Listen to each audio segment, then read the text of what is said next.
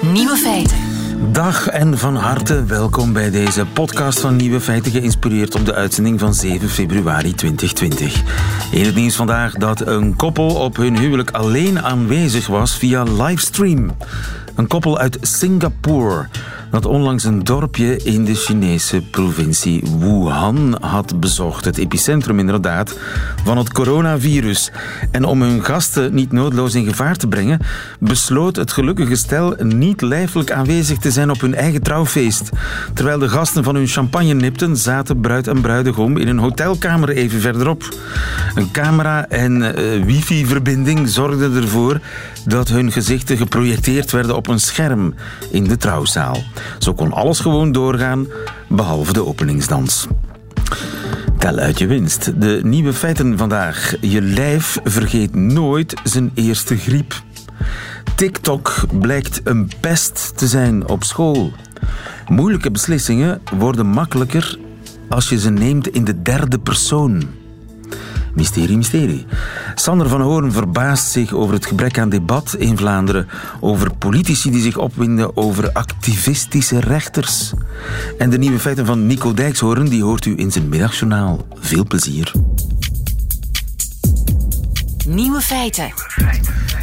The first cut is the deepest. Dat geldt voor de liefde en dat geldt kennelijk ook voor de griep.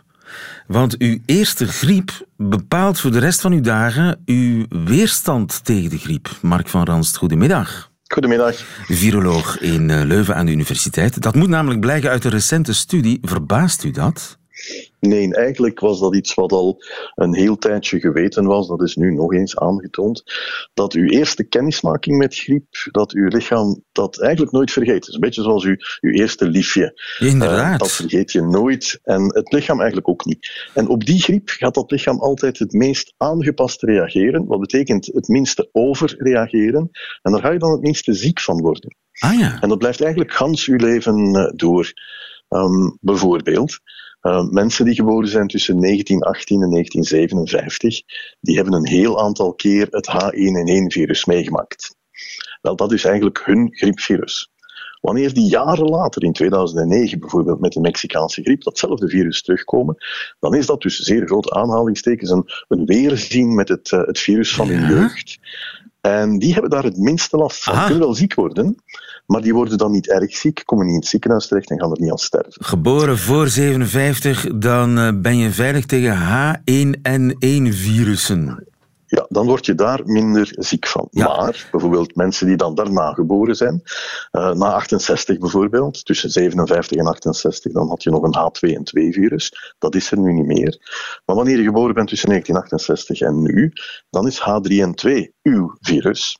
En dan ga je daar het beste op reageren en het minste ziek van worden. Maar wanneer die mensen geboren na 68 dat H1N1-virus tegenkomen, dan worden ze daar meer ziek van. Meer ziek van? Wanneer Dus- ouderen dat uh, H3N2 tegenkomen, dat is dus voor hun een derde virus, dan worden ze daar dan ook meer ziek van. Ja, ja. Maar dus ik zat ermee vorige week. Uh, Mhm. Is dat dan de schuld van een griep die ik ergens in de jaren 70 in mijn kindertijd heb gehad? Dat ik er zo'n last van had? Dat, uh, dat hangt ervan af. Wat u nu, uh, wanneer bent u geboren? Haha. 1966. 66.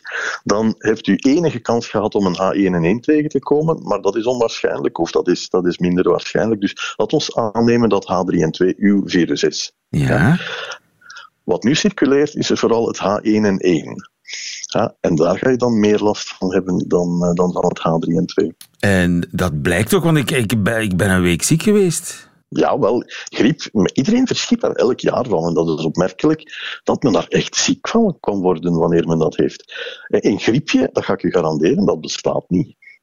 Wanneer je ziek bent door griep, dan ben je altijd erg ziek. Een dikke week, erg ziek. Ja. En dus mijn lijf herinnert zich nog mijn eerste griep van uh, decennia geleden. En die griep, daar ben ik beter tegen beschermd. Maar ik ben niet 100% beschermd natuurlijk. Nee, 100% beschermd, die, die, dat heb je nooit. Uh, maar daar ga je toch minder erg ziek van worden wanneer je dan je eigen griep zou tegenkomen. Ja. En je zei ergens, ik overreageer minder. Uh, is dat eigenlijk de ziekte, overreageren? Ja, mensen moeten dat goed begrijpen, dat wanneer je ziek wordt van griep, dan is het eigenlijk je eigen lichaam wat je ziek doet worden. Bijvoorbeeld de koorts, dat is net dat virus dat u koorts geeft. Dat is uw lichaam wat reageert met interleukines en andere stoffen op dat virus. Wanneer u spierpijn heeft, dan is dat niet dat virus dat u spierpijn wil geven. Dan is dat uw lichaam dat u spierpijn geeft, zodat dat u meer zin hebt om in uw bed te blijven en andere mensen minder gaat besmetten. Uh, dus dat zit allemaal mooi in elkaar.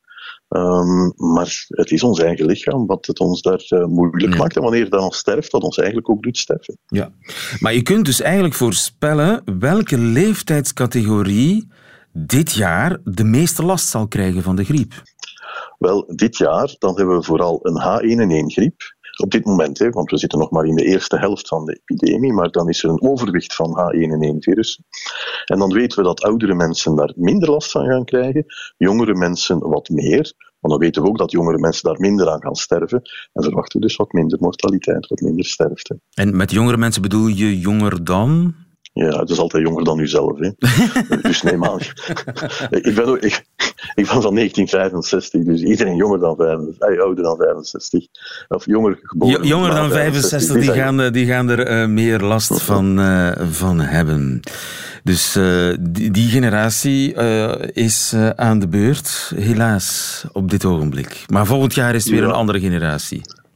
Wel, wanneer er een jaar is waar er veel H3N2 is, dan, uh, dan weet je dat ouderen daar wat meer last gaan van hebben, want voor hun is dat hun derde virus en daar reageren ze heviger op en minder goed aangepast. Ja, uw eerste griep bepaalt uh, uw griepen voor de rest van uw dagen. Dankjewel, Mark van Ranst. Goedemiddag. Graag gedaan. Nieuwe feiten.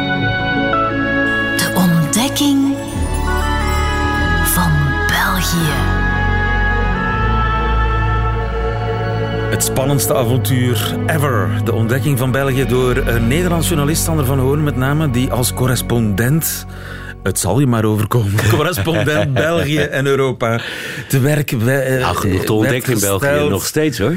Door de, de NOS, uh, de Nederlandse nieuwsdienst, zeg maar. Uh, en jij zat eerst in Beirut, veilig. En toen, uh, na tien jaar, werd jij overgeplaatst naar Brussel. En sindsdien ontdek jij ons land. Kom je erover vertellen bij ons elke vrijdag, of tenminste meestal. Uh, wat heb je deze week ontdekt, Sander? Nou, wat ik onder andere ontdek, nu ik jou zo hoor praten, is dat uh, ik nog altijd aan de oppervlakte van, van, van België schaaf. En dat is het lot van een correspondent natuurlijk. En we hebben het er al eens eerder over gehad. De beste manier om erin te duiken is door een lief te hebben, zoals je dat hier zou zeggen. Maar dat had je al? Dat had ik al, ja. Nee, dat is in dit geval voor de integratie want je, je blijft aan die oppervlakte schaven. Valt me dan toch weer op. Het is heel moeilijk om um, zonder uh, ik bedoel, je hebt natuurlijk wel vrienden, maar om echt in, in een Belg te worden. Nou ja, goed. Dat, dat we, helpen, we zijn er om je te helpen. Je, je vrienden zitten hier. Nou, en wat natuurlijk ook vaak helpt, is de vergelijking met Nederland. En ook deze week viel me weer zoiets op, wat, wat eigenlijk een heel fundamentele ontwikkeling is in België en in Nederland. Um, ik begon erover na te denken naar aanleiding van dat berichtje, eigenlijk, meer is het nog niet geworden, van uh, het beslag wat gelegd is op de inventaris van twee ministeries door uh, de tien IS-kinderen die. Ja, dat heeft te maken met een juridische strijd die bezig is tussen. Uh, mensen die kinderen hebben in IS-gebied, die ja. daar nou ja, in kampen precies. zitten. Ja, en de rechter in België heeft gezegd dat de overheid in elk geval de kinderen moet terughalen. En dat doen Op ze straffen niet. van een dwangsom. Een dwangsom. En die is inmiddels al opgelopen. Nou, van de week toen dat bericht in de, in de krant kwam tot een half miljoen euro. Uh, dat zal dus inmiddels wel meer zijn. Want elke dag dat de staat in gebreken blijft, dan uh, loopt die dwangsom ook op. En ik gebruik met nadruk wat juridisch taalgebruik in gebreken blijven. Omdat dit natuurlijk iets is wat de rechter heeft opgelegd. En de rechter die um, gaat daarmee, is het verwijt van veel mensen in België, op de stoel zitten van de politicus. En dan krijg je al vrij snel uh, het predicaat activistische rechter. En dat zag je rond deze casus al vrij vaak in België. En dat komt dan natuurlijk uit de hoek van Vlaamse Belang, maar ook Theo Franke bijvoorbeeld, NVA. Die uh, bezigt dat woord vaak en veel. En dat hoor je in Nederland toch ook steeds vaker vallen, dat woord. Activistische rechter. Dus je hebt een déjà vu uit Nederland. Enorm. En um, even los van het feit dat elke rechter natuurlijk een mens is... en dus meningen heeft en opvattingen... Um, is het verwijt natuurlijk dat die opvatting Uh, en dat is dan in uh, de, de, de optiek van degene die hem dat verwijt, of haar een, een linkse uh, politieke mening. Dat verwijt is dat dat terugkomt in de vonnissen. En in Nederland heb je nu een heel fel debat. En dat heeft er onder andere mee te maken dat wij een aantal hele lastige rechterlijke uitspraken hebben gehad. Klimaatuitspraken. Nou, die, die, hele stikstofaffaire is het gevolg van een rechterlijke uitspraak. Precies. Hè? Dus daardoor kwam opeens, nou ja, van, om die reden moeten wij vanaf 1 maart moeten we 100 km per uur rijden in het hele land. Hebben we het hier alles over gehad. Uh, kan een vliegveld niet uitbreiden. Lage bouwprojecten in het hele land stil. Uh, komen de boeren in het verweer. Dus het ontregelt het land. Allemaal... En waren politici toen ook heel erg op Twitter uh, tegen activistische rechters? Ja, zeker. Met name Thierry Baudet uh, van Forum voor Democratie, die eigenlijk uh, nog veel breder trekt. Ik bedoel, de rechters die zijn fout, maar die zijn net zo fout als de journalistiek, de wetenschap, de kunst, de architectuur. Hij doet eigenlijk dat hele clubje in een soort hoek van dat zijn linkse activisten en dus niet te vertrouwen. Maar met name, ik bedoel, los van het debat wat in Nederland gevoerd wordt hoor. Anders dan in Vlaanderen ben ik nog niet een serieuze politicus tegengekomen die het opneemt tegen dat frame. Want dat is het natuurlijk. Hè? Je zegt, de rechters zijn activistisch. Nou, misschien dat een enkele jurist uh, dat fijn kan weerleggen. Maar een gemiddelde Belg die zal denken van, nou ja, het zal best. Alleen als je het maar vaak genoeg herhaalt. En als op een gegeven moment ook Theo Franken het gaat zeggen ja, dan krijg je op een gegeven moment, dan wordt het waar. En dat is wel heel fundamenteel, vind ik. Want als je kijkt naar die rechters, wat hebben die gedaan in België en in Nederland? Zowel met IS-kinderen als met de klimaatzaken in Nederland. Die hebben uh, de zorgplicht van de overheid geïnterpreteerd. En dat is natuurlijk een hele rare. Hè? Ik bedoel, het is eigenlijk heel een luxe probleem. Dat je dus naar een rechter kunt toestappen om te zeggen van... de overheid heeft de plicht om voor ons te zorgen. Nou, in België heeft dat in deze zaak ertoe geleid dat de rechter zegt van ja, u legt mij een vraag voor. Ik heb wetten, ik pas dat recht toe, want daar word ik voor betaald. Dat doe ik zonder mijn politieke overtuiging. Maar ja, ik bedoel, er zit een staatsburger van België in IS-gebied. Tegen zijn of haar wil, want het is een kind. Dus de staat heeft de plicht om die terug te halen. Hetzelfde zag je in Nederland, waarbij de rechter zei: ja, als er inderdaad serieuze klimaatproblemen ontstaan door nalatigheid van onze overheid dan komt de gezondheid van mensen in gevaar. En de overheid heeft een zorgplicht. Dus de overheid moet uh, meer werk maken van dat klimaatbeleid. Ja. Dus eigenlijk past die rechter wetten toe, internationale verdragen toe, die door politici zijn aangegaan. Ja, maar is er een verschil tussen de houding van diezelfde politie tegenover vervelende, tussen aanhalingstekens, uitspraken van rechters. Is daar een verschil tussen Vlaanderen en Nederland? Nee, het probleem, het, je, je, legt eigenlijk de, de vinger op de uh, gevoelige plek. Vervelende uitspraken. Ja, dat zijn het. Ik bedoel, je kunt eigenlijk zeggen dat de rechterlijke uitspraak altijd voor iemand vervelend is. Ja, ook de moordenaar. Die je dan maar moet respecteren. Bedoel, Dat is de scheiding der machten. Precies, maar dat, dat is dus het fundament waar je aan gaat raken. De scheiding der machten. Uh, op het moment dat je namelijk uh, zegt, en dat dat gemeen goed wordt, dat rechters activistisch zijn. De volgende stap is dat het logisch wordt dat je daar tegenop treedt. En nu is de roep daarom. En voor je het weet zit je in Polen.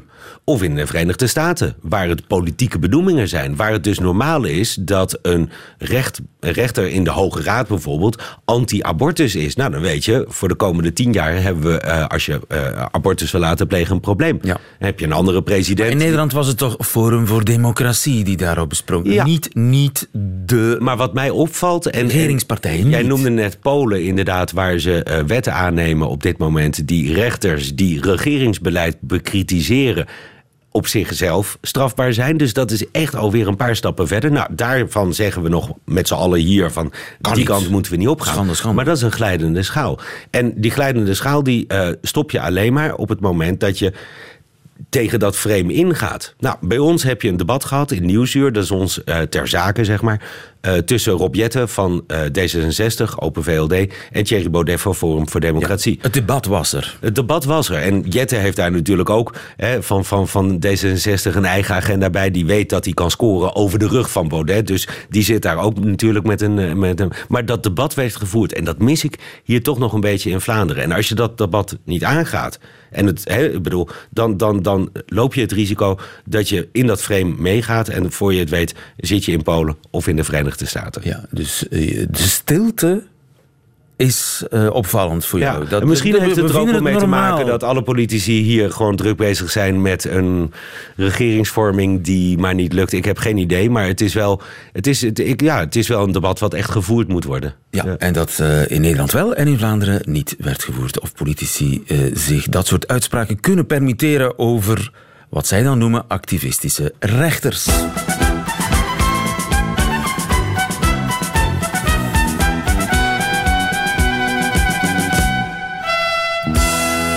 Examen Vlaams. Examen Vlaams, het gevreesde slotonderdeel van ons uh, wekelijkse praatje. Een strakke, een strakke blik kijkt mij nu aan. Berustend. Berustend. Uh, je woorden, je Vlaamse woordenschat wordt hier ook getest. Wat is zwanzen? Uh, wauwelen. Ik, ik reken het goed. Wauwelen. Zeveren. Zeveren, ja precies. Zeveren. Ja. Uh, weet je ook waar, waar de populariteit van die uitdrukking gegroeid is?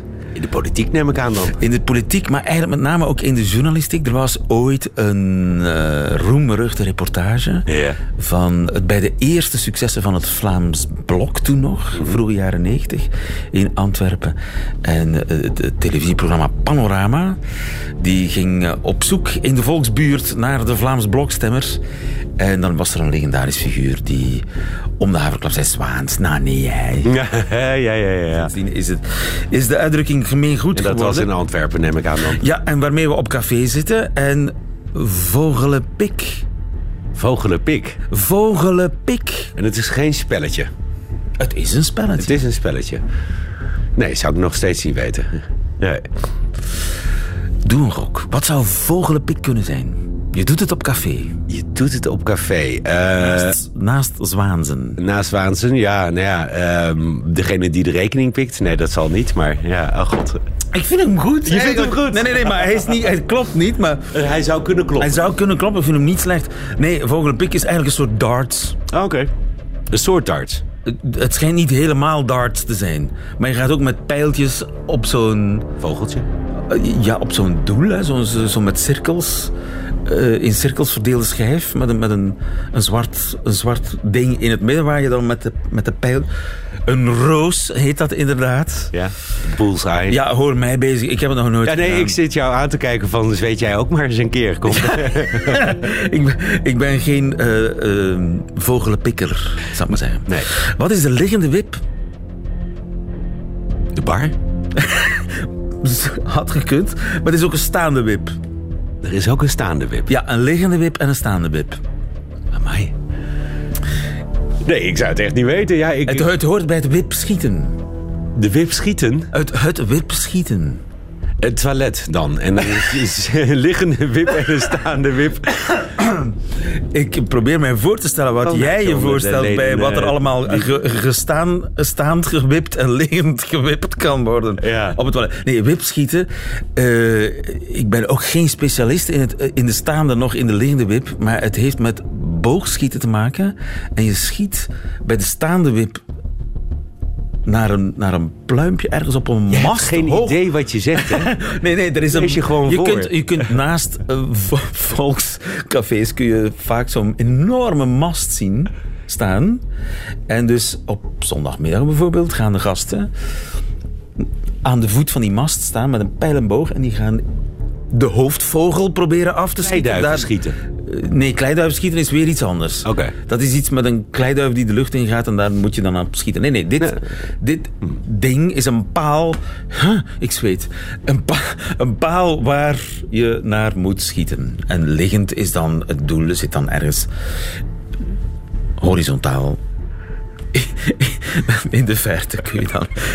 bij, de, bij de liggende wip schiet je omhoog, bij de staande wip schiet je. Volgens mij elke luisteraar die uh, in het begin wist wat het was, die hoort jou uitleggen en denkt van nu begrijp ik het toch ook echt niet. Volksporten zijn niet mijn sterkste kant, dus ik we zijn uh, samen schaamtelijk bezig. Inderdaad, zullen we er Dat, gewoon mee stoppen? We gaan er gewoon. Volgende week beter, dankjewel. Sander van Horen, goedemiddag. Nieuwe feiten. Moet u een moeilijke knoop doorhakken? Of u nu al dan niet dat huis gaat kopen, bijvoorbeeld, of die nieuwe job zou aannemen, dat nieuwe lief naar Amerika gaat volgen? Moeilijk, moeilijk, moeilijk. Dan heeft de wetenschap een tip voor u. Chantal van der Leest, goedemiddag. Hallo. U bent neuropsycholoog. Uh, ja, niet, uh, niet praktiserend, maar uh, de studie achter de kiezen. U heeft de studie achter de kiezen en u schreef in een Nederlandse krant een stuk over een wetenschappelijk verantwoorde truc om moeilijke ja. beslissingen makkelijker te maken. Wat is die truc? Ja, dat klopt.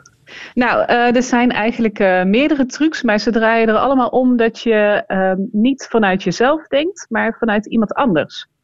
Um, dus uh, je gaat uh, denken uh, over jezelf in de derde persoon. Dus je denkt niet wat zou ik nou doen, maar je gaat denken wat zou je moeten doen of wat zou Chantal moeten doen. Ja. Um, wat zou Chantal manier, moeten dan... en wat zou Lieven moeten doen? En ja. dan maak je betere beslissingen? nou ja, je wordt minder voorzichtig. Um, en uh, creatiever. Um, dus uh, ze zijn erachter gekomen dat uh, als je denkt vanuit jezelf, dan, dan, dan word je eigenlijk heel behouden en voorzichtig. En je bekijkt eigenlijk niet alle opties, maar je, je gaat dan een paar opties heel minutieus bekijken en daar heel moeilijk over nadenken. En als je denkt vanuit iemand anders, dan um, word je wat avontuurlijker en wat creatiever. En dan ga je alle opties bekijken die er zijn en dan daar veel beter uh, echt een, groot, een grote inventarisatie van maken. Je wordt eigenlijk rationeler. Minder door, ja, door angsten ja. geleid, door voorzichtigheid uh, geleid, ja. door je emoties. Ja, dat, ja, klopt heel erg. Ja, we hebben allemaal een natuurlijke afkeer van verlies. Um, we, we, vinden iets winnen, uh, zeg maar ergens uh, beter van worden. Dat vinden we echt wel leuk. Maar iets verliezen, dat vinden we eigenlijk uh, anderhalf tot tweeënhalf keer zo erg. Dus dat proberen we eigenlijk altijd te vermijden voor onszelf. Ja, iemand die dat altijd doet, is overigens de detective uit de romans van Agatha Christie. Dat is Hercule Poirot. Hercule Poirot is a private detective. Do they think they can get rid of Hercule Poirot like that, huh? No! This sort of air is intended for birds and little furry things. The lungs of Hercule Poirot demand something more substantial. Poirot, he gives to you his word. Why do you insist on referring to yourself in the third person? It is intensely irritating. Because, Dr. Lutz, it helps Poirot achieve a healthy distance from his genius. A healthy distance from his genius. Maar ja, eigenlijk ja, is mooi. het een healthy distance from your feelings. Dat is het eigenlijk. Ja, ja, dat is het ook. Maar uh, het, uh, hij heeft ook wel uh, een soort van gelijk dat je er dus ook creatiever van wordt. En je gaat gewoon meer opties ook bekijken. Dus ja, je, je, blik, je blik verbreedt eigenlijk als het ware. En hoe doe ik dat nu? Alleen maar door over mezelf. Ik, ik moet een beslissing nemen en dan zeg ik hardop. Lieven, wat zou Lieven eigenlijk moeten doen? Of, of doe ik ja. dat in, in, een gesprek? Of, ik, vind, ik vind, kan me nou, moeilijk praktisch voorstellen hoe ik dat, dat klaarspeel. Ja, er zijn eigenlijk allerlei opties. Uh, je kan ook gewoon zeggen um, uh, je, dat je doet alsof je iemand anders bent. Dus uh, um, dat je een goede vriend van jou bent en die zit in hetzelfde pakket. En dat je denkt van nou, wat zou ik die persoon nou aanraden? Um, uh, want ik kan me voorstellen dat voor sommige mensen is het een beetje lastig om inderdaad over jezelf te praten. Als zo van wat, wat zou je nou moeten doen? Ik, ik las op internet ook een suggestie dat je in de spiegel zou kunnen kijken. Zodat je echt tegen jezelf praat inderdaad, als een andere persoon. Um, uh, maar je kan het ook gewoon echt buiten jezelf gaan zoeken. Dus uh, een, een mentor of een coach zoeken die, of een goede vriend die jou, met jou mee kan denken. Oké, okay, eh, of, of een, een held zoeken, zo, wat zou Jezus doen? Is dat een goed idee? Ja, ja, dat zou ook nog kunnen, ja. ja dus uh, uh, voor mezelf zou het denk ik zijn... wat zou J.K. Rowling doen, de schrijfster van de Harry Potter Wat zou J.K. Rowling doen? Dat is misschien nog een, een, de beste tip. De schrijfster van ja. de Harry Potter boeken. Ja, ja, dat is toch ook wel een soort van held. Maar het kan natuurlijk, ja, het kan iemand echt zijn, Steve Jobs, uh, Gandhi, uh, ja, wie je maar wil eigenlijk. Of, uh, of, een, of een fictief iemand, Superman, Batman. ja. In de derde persoon denken en dat maakt moeilijke beslissingen makkelijker. Chantal van der Lees, dankjewel. Goedemiddag. Nou, graag gedaan. Dag.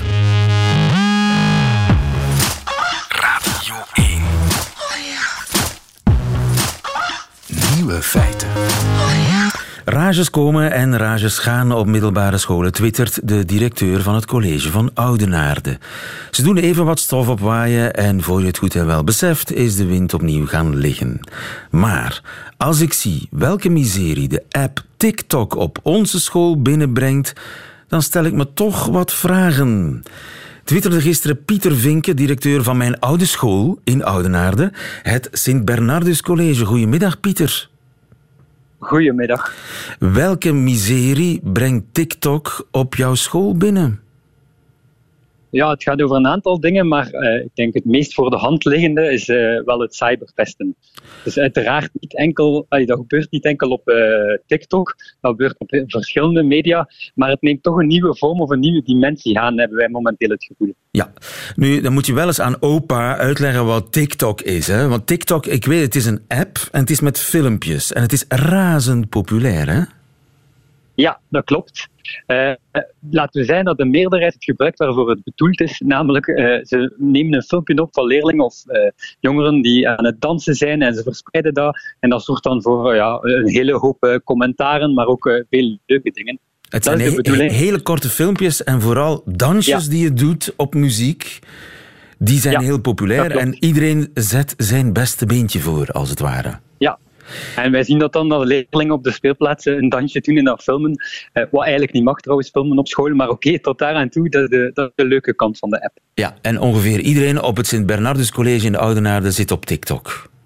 Ja, iedereen is overdreven, maar zeker bij de, de kinderen van 12 tot 14 jaar is het wel echt een hele grote groep. En wat is dan het probleem? Waar begint het pesten?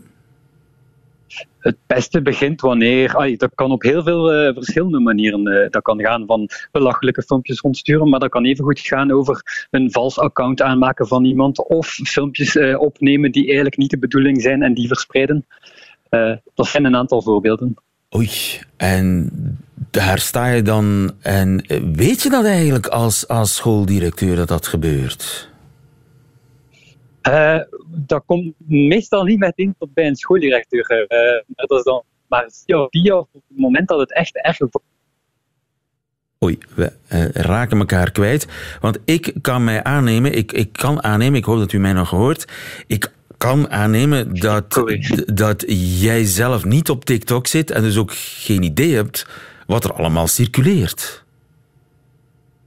Nee, dat is waar, maar wij horen wel heel veel dingen van leerlingen en heel af en toe ook eens van ouders. Ja, en dan uh, moet je dat oplossen. Uh, ik ga even naar Elke Boudry. Dag Elke. Hallo. Je bent van Mediawijs, het Vlaams Kenniscentrum. Uh, Oudenaarde is niet de enige school die daar last van heeft, neem ik aan. Nee, dat klopt. We merken wel uh, wat ongerustheid bij ouders en leerkrachten um, als het gaat over TikTok.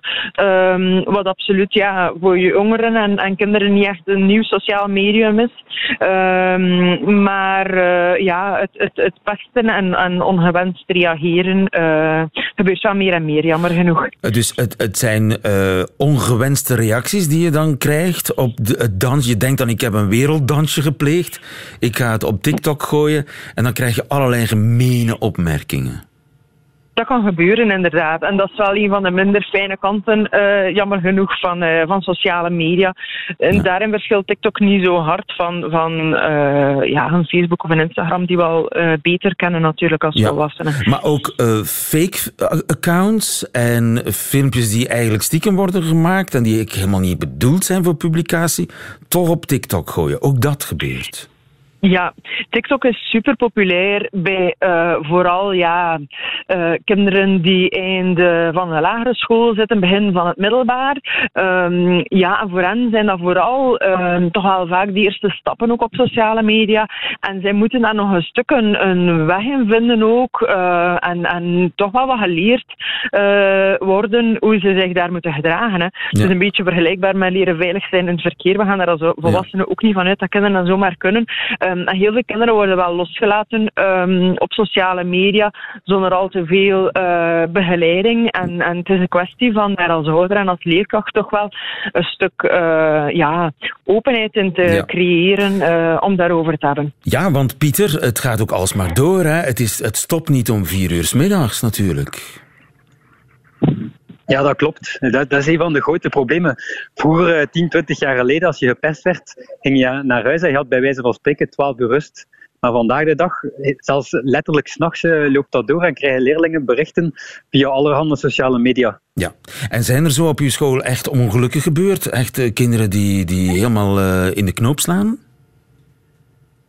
Ja, maar ik denk, wij zijn niet de enige school uiteraard die uh, die problemen uh, meemaken. Uh, ik hoor van heel veel collega-directeurs dat de aanwezigheid van, en dat gaat niet alleen over TikTok, maar ook van bepaalde nieuwe sociale media, dat dat toch voor een aantal uitdagingen zorgt. Ja. ja. Ik hoor Elke Boudry zeggen, ja, we moeten leerlingen zoals we ze leren fietsen in het verkeer, we moeten hen leren omgaan met die dingen. doet u dat ook? Ja, ja, ja, uiteraard. Uh, zoals u wel al weet, vermoedelijk uh, zijn wij momenteel bezig met een onderwijshervorming. En daar zijn een aantal zaken, zoals burgerschap, maar ook mediawijsheid, die veel meer aandacht krijgen. En wij proberen daar echt op in te zetten bij leerlingen. Want uh, iets dat daar heel nauw mee gelinkt is, bijvoorbeeld, is privacy. En dat is echt iets waar wij leerlingen bewust, bewust van willen maken. Als je die iets op het internet plaatst, wat kan er daarmee gebeuren en wat kunnen de gevolgen zijn? Maar kun je bijvoorbeeld op TikTok kun je de, de, de commentaren afzetten? Kun je ervoor zorgen dat er mensen niet kunnen reageren?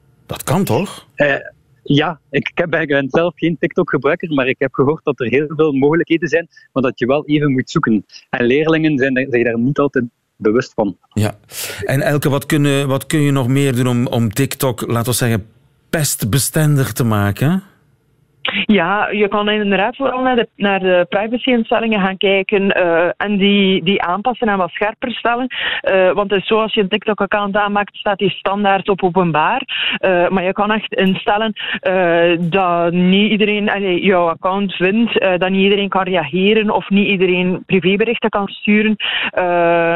voor, zeker voor jongere kinderen is aan te raden dat ze echt maar een handje vol volgers hebben en zich daarmee kunnen amuseren. Want het is ook wel een van de stukken mediawijsheid uh, die in TikTok dan wel zit, dat je heel veel dingen kan creëren en je daar amuseren um, en, en een stukje plek nemen. Uh, ja. Maar uh, ja, jammer genoeg zijn er ook wel minder fijne kanten aan. Minder fijne kanten. En ja, ik kan me ook voorstellen dat als je de, de commentaren afzet, dat eigenlijk ook de lol weg is. Want je wil natuurlijk ook thumbs up als je een filmpje hebt gemaakt. In ieder geval 500 miljoen gebruikers. Het is enorm populair wereldwijd, TikTok.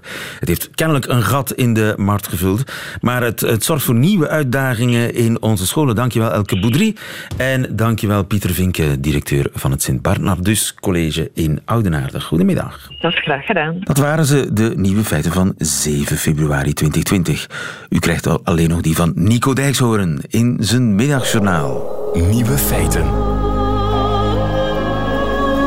Middagjournaal. Beste luisteraars. Het was een bewogen dag gisteren.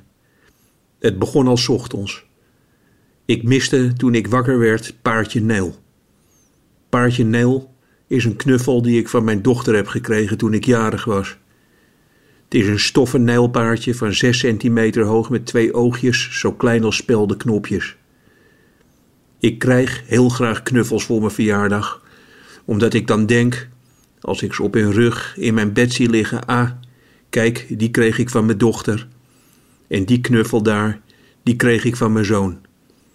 Paardje Nijl was nergens te bekennen, een mysterie. Uiteindelijk vond ik hem met zijn kleine nijlpaardenkontje omhoog tussen twee kussens en ik heb hem rechtop gezet met zijn gezicht naar onze gordijnen. Kort daarna las ik dat er een enorme opwinding door Nederland trok, omdat de HEMA voortaan een gebakje anders gaat noemen. De moorkop, een grote bol van deeg, gevuld met slagroom en een omhulsel van gestolde chocolade, heet voortaan de chocoladebol. Het heeft iets met sluimerend racisme te maken. We eten eigenlijk al jaren onze schandelijk slavernijverleden op. Dat zal wel worden bedoeld, denk ik. Ik vind het allemaal prima. Maar ik zou die bol een heel andere naam hebben gegeven. Ik zou hem de toekomstige schoonzoonvernietiger hebben genoemd. Ik kreeg ooit, bij mijn eerste vriendin, midden in een kamer vol met visite, een chocoladebol zonder vorkje. Om mij heen zat de hele familie te kijken hoe ik dat ging oplossen. Het was een test waar ik niet voor ben geslaagd. Twee dagen later was ik weer alleen. Gisterenmiddag had ik wel een vriendin. En ik liep met haar over een oud kerkhof in Leiden. Ze wees naar een graf en zij zei: Kijk, daar ligt de moeder van Vincent van Gogh. Ik werd er opeens heel verdrietig van dat die vrouw voor eeuwig alleen maar de moeder van Vincent van Gogh was. Ik dacht meteen: die is huilend gestorven, want ze heeft haar zoon verloren. Ze heeft ooit bericht gekregen uit Frankrijk. Alweer een zoon dood. Daarna heeft ze nog jaren moeten leven. En na haar dood is ze er nog steeds niet vanaf. Staat er iemand met een paardje Nel van zijn dochter naar haar graf te kijken, omdat ze de moeder is van iemand die heel mooi kon schilderen. Ik weet helemaal niet wat zij zelf heel goed kon. Luisteraars, op een of andere manier had dat volgens mij dus allemaal met elkaar te maken. Al kan ik niet uitleggen waarom. Weet u dat misschien?